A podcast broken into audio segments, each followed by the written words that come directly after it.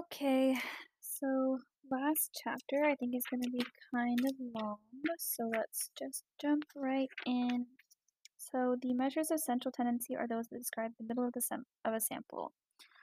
Uh, the mean or average of a set of data, or the arithmetic mean, is calculated by adding up all the individual values within the data set and dividing by the number of values. Uh, having an outlier or an extremely large or extremely small value compared to the other data values can shift the mean toward one end of the range. Excuse me. Uh, a median value for a set of data is its midpoint, where half of the data points are greater than the value and half are smaller. Uh, if it's an odd number of values in a data set, it will actually be one of the data points, and if it's an even number of values, the median will be the mean of two central data points. And the median tends to be the least susceptible to outliers, but may not be useful for datasets with very large ranges or multiple modes. Uh, if the mean and median are far from each other, this implies the presence of outliers or a skewed distribution. If the mean and median are very close, this is a symmetrical distribution. And the mode is the number that appears the most often in a set of data. There might be multiple modes, or if all numbers appear equally, there can be even there can even be no mode. Uh, when we examine distributions, the peaks are the no are the modes, and it's not really used as a measure of central tendency. But the number of modes and their distance from one another are often informative. So if there's two modes with a small number of values between them, then it might be useful to analyze these portions separately or look for other variables that might be responsible for dis- dividing the distribution into two parts. So uh, a single statistic is usually not enough for a detailed or relevant analysis, so it's good to look at the overall shape of the distribution and the specifics about how that shape impacts our interpretation of the data. So there are normal distributions. Uh, so this is important because the normal distribution has been solved in the sense that we can transform any normal distribution to a standard distribution with a mean of 0 and a standard deviation of 1, and then use the newly generated curve to get information about the probability or percentages of populations. The normal distribution is the basis for the bell curve um, seen in many scenarios. So the mean, median, and mode are at the center of the distribution. The 68% of the distribution is within one standard deviation of the mean, and 95% within two, and 99% within three. Distributions are not always symmetrical, so a skewed distribution is one that contains a tail on one side or the other side of the data set. Um, so there is a negatively skewed distribution has a tail on the left for the negative side, and then if it's more susceptible to outliers than the median, the mean of the negatively skewed distribution will be lower than the median, while the mean of a positively skewed distribution will be higher than the median because it has a tail on the right or the positive side. Uh, so then there's also something called uh, bimodal, where the distribution has two peaks with a valley in between. So uh, it might only have one mode if the peak is slightly higher, if one peak is slightly higher than the other, but even when the peaks are of two different sizes, we can still call the distribution bimodal. If there's sufficient separation of the two peaks or a sufficiently small amount of data within the valley region, bimodal distributions can be analyzed as two separate distributions, but they don't have to be analyzed as that. Um, yeah. And then we can talk about the measures of distribution. So there's a range of a data set. It's the difference between its largest and the smallest value. They don't consider the number of items in the data set, but or the uh, placement of any measures of central tendency. So it's heavily affected by outliers. And in the cases where it's not possible to calculate the standard deviation for a normal distribution because the entire data set's not provided, it's possible to approximate as one fourth of the range for the standard deviation. Then there's the interquartile range, which is related to the median, first, and third quartiles. Uh, quartiles, including the median, divide data when placed in ascending order into groups that comprise one fourth of the entire set. Uh, so the method here is that you calculate the first to calculate the position of the first quartile in a set of data sorted in ascending order, multiply n by one fourth. If this is a whole number, the quartile is the mean of the value of at this position and the next highest position. If this is a decimal, round up to the next whole number and take that as the quartile position. And to calculate the position of the third quartile, multiply the value of n by 3 fourths. And again, if this is a whole number, take the mean of this position and the next. If it's a decimal, then round up to the next whole number and take that as the quartile position. The interquartile range is then calculated by subtracting the value of the first quartile from the third, and it can be used to determine outliers, and any value that, fall, that falls more than 1.5 interquartile ranges below the first quartile or above the third is considered an outlier. Standard deviation is the most informative measure, but it's also the most mathematically laborious. It's relative to the mean of the data. It's calculated by taking the difference between each data point and the mean, squaring this value, dividing the sum of all these squared values by the number of points in the data set minus 1, and then taking the square root of the result. So it's uh, standard deviation is the sigma, and it's the square root of n over the summation of i equals 1 of xi minus uh, the x with a line over it squared over n minus 1, and that's all square rooted. So xi to xn are the values of all the data set points, and x with a line over it is the mean, and n is the number of data points in the set, and the use of n minus 1 instead of n is mathematically important. But we don't need to know that. Uh, and the standard deviation can also be used to determine whether a data point is an outlier. So if a data point falls more than three standard deviations from the mean, then it's an outlier. And on a normal distribution, approximately 68%, 68% of data points fall within one SD of the mean, 95% within two, and 99% within three. And then for outliers, uh, they're typically resulting from one of three causes. So a true statistical anomaly, so like a person is over seven feet tall, a measurement error, so you read the centimeter side instead of inches, or a distribution that's not approximated by a normal distribution, so like a skewed distribution with a long tail. Uh, outliers found should trigger investigations to determine uh, which of the three causes applies, and if it's measurement, the data point should be excluded, but the other two situations are less clear. If it's the result of a true measurement but not representative of the population, it might be weighted to reflect its rarity, included normally or excluded from the analysis depending on the purpose of the study and pre-selected protocols. And the decision should be made before a study begins, not once the outlier has been found. And when it's an indication that it might not approximate the normal distribution, repeated samples or larger samples will generally demonstrate if this is true. So then we'll talk about probability.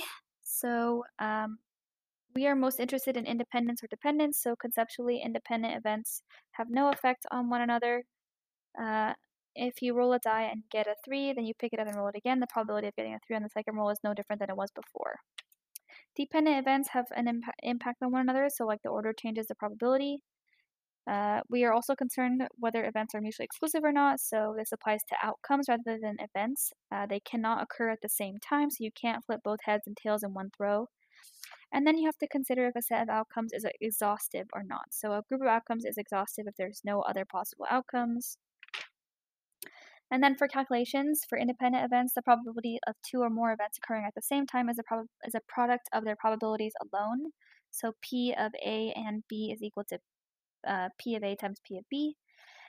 Uh, and then the probability of at least one or one of two events occurring is equal to the sum of their initial probabilities minus the probability that they will both occur. So P of A or B is equal to P of A plus P of B minus P of A and B. Uh, so then we'll talk about statistical testing. So Hypothesis testing and confidence intervals allow us to draw conclusions about populations based on our sample data, and they're both interpreted in the context of probabilities and what we deem to be an acceptable risk of error. So, hypothesis testing begins with an idea about what may be different between two populations. We have a null hypothesis, which is always a hypothesis of equivalence. So the null hypothesis says that two populations are equal, or that a single population can be described by a parameter equal to a given value. The alternative hypothesis might be non-directional so that the populations are not equal, or directional so that the mean of a population A is greater than the mean of a population B. And the, mo the most common hypothesis tests are Z or T tests, which rely on the standard distribution or the closely related T distribution. So from the data collected, a test statistic is calculated and compared to a table to determine the likelihood that that statistic was obtained by random chance, uh, under the assumption that our null hypothesis is true and this is our p-value. So then we compare our p-value to a significance level alpha. 0.05 is the most common, and if it's greater than alpha, then we fail to reject the null hypothesis, which means that there's not statistically significant difference between the two populations. And if it's less than alpha, then we reject the null hypothesis and say that there's a statistically significant difference between the two groups. The value of alpha is the level of risk that we are willing to accept for incorrectly rejecting the null hypothesis. This is called the type 1 error. So, in other words, it's the likelihood that we report a difference between two populations when one does not actually exist. A type 2 error occurs when we incorrectly fail to reject the null hypothesis. So, its likelihood that we report no difference between two populations when one actually exists. The probability of a type 2 error is sometimes symbolized by beta, and the probability of correctly rejecting a false null hypothesis is referred to as power, and it's equal to 1 minus beta.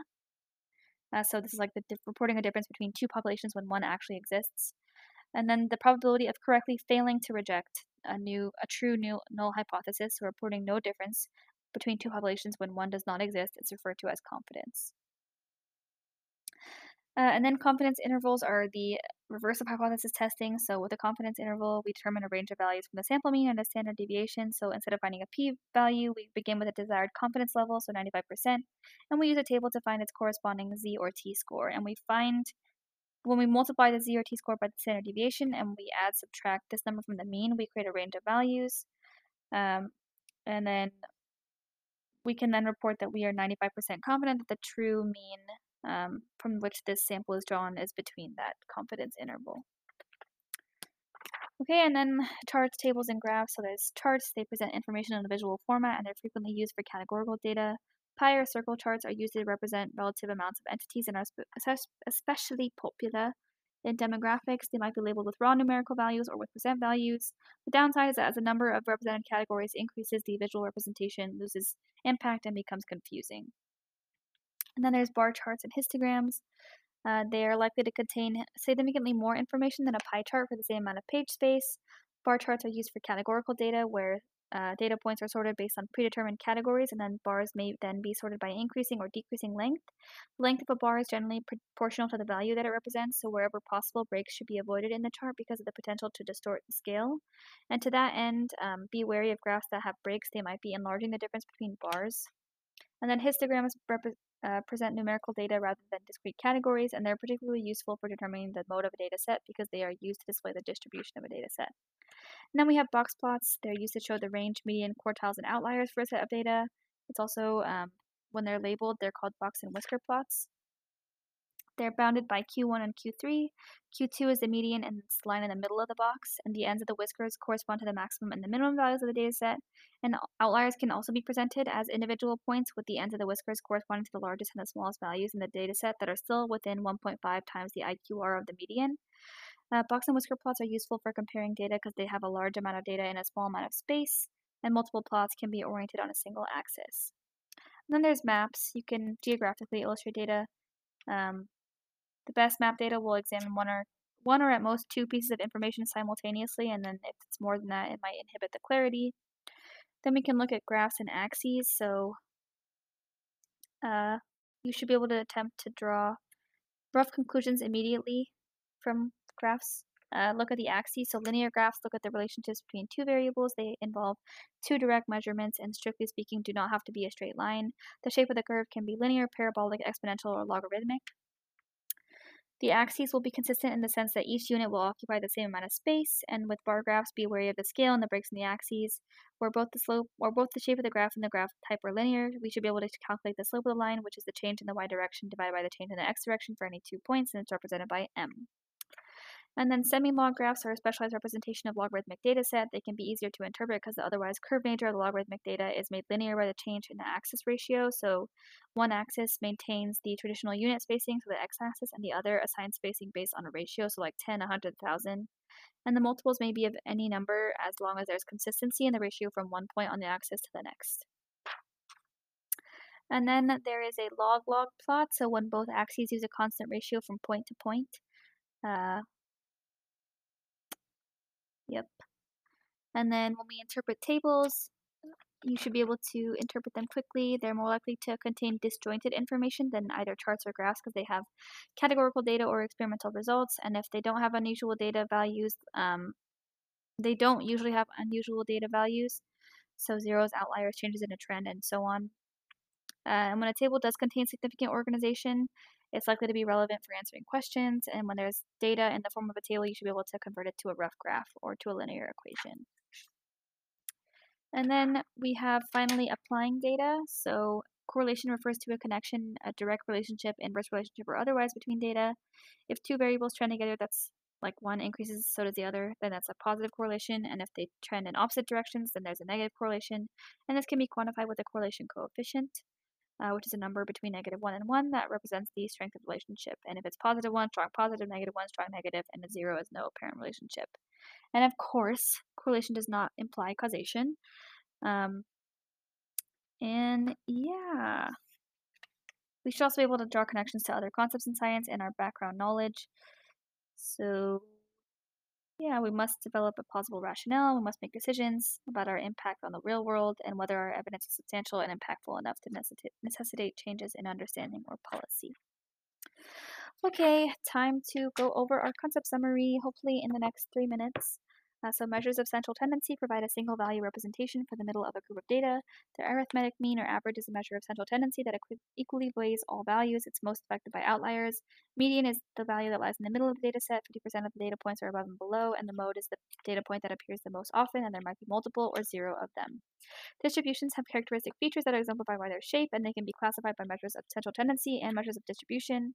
A normal distribution is symmetrical. The mean, median, and mode are all in the same are all the same in the normal distribution, and the standard distribution is a normal distribution but with a mean of zero and a standard deviation of one, and it's used for most calculations. 68% of data points occur within one SD of the mean, and 95% within two, 99% within three. Skewed distributions have differences in their mean, median, and mode. The skewed direction is the direction of the tail of the distribution, and bimodal distributions have multiple peaks, although not necessarily multiple modes. It might be useful to perform data analysis on the two groups separately. Range is the difference between the largest and smallest values in a data set, so IQR is the difference between the value of the third quartile and the first, and it can be used to determine outliers. Standard deviation is the measurement of the variability about the mean, and it can be used to determine outliers. And outliers might be a result of true population variability, measurement error, or a non-normal distribution. And procedures for handling them should be formulated before the beginning of the study. Probability of independent events does not change based on the outcomes of the other events, and the dependent event changes depending on the outcomes of the other events, and mutually exclusive outcomes cannot occur simultaneously, and when a set of outcomes is exhaustive, there are no other popular, possible outcomes. Hypothesis tests use a known distribution to determine whether a hypothesis of no difference or the null hypothesis can be rejected. Whether or not a finding is statistically significant is determined by the comparison of a p-value to the selected significance level alpha and it's commonly 0.05, and then confidence intervals are a range of values about a sample mean that are used to estimate the population mean. Wider interval is associated with a higher confidence level, so 95%. And then pie charts or circle charts and bar charts are used to compare categorical data. Histograms and box plots or box and whisker plots are both used to compare numerical data. Maps compare up to two demographic indicators. Linear, semilog, and log log can be distinguished by their axes, and slope can be calculated for mo most easily from linear plots. And tables might contain related or unrelated categorical data. And then correlation and causation are separate concepts that are linked by Hill's criteria. Data must be interpreted in the context of the current hypothesis and existing scientific knowledge, and statistical and practical significance are distinct. Dope. We finished. I hope that wasn't loud, but thanks for listening to physics and math. We did it. Uh, I think next is going to be bio, and last is going to be biochem. I don't know if I'm going to read the CARS review, but we'll see if I have time. Bye.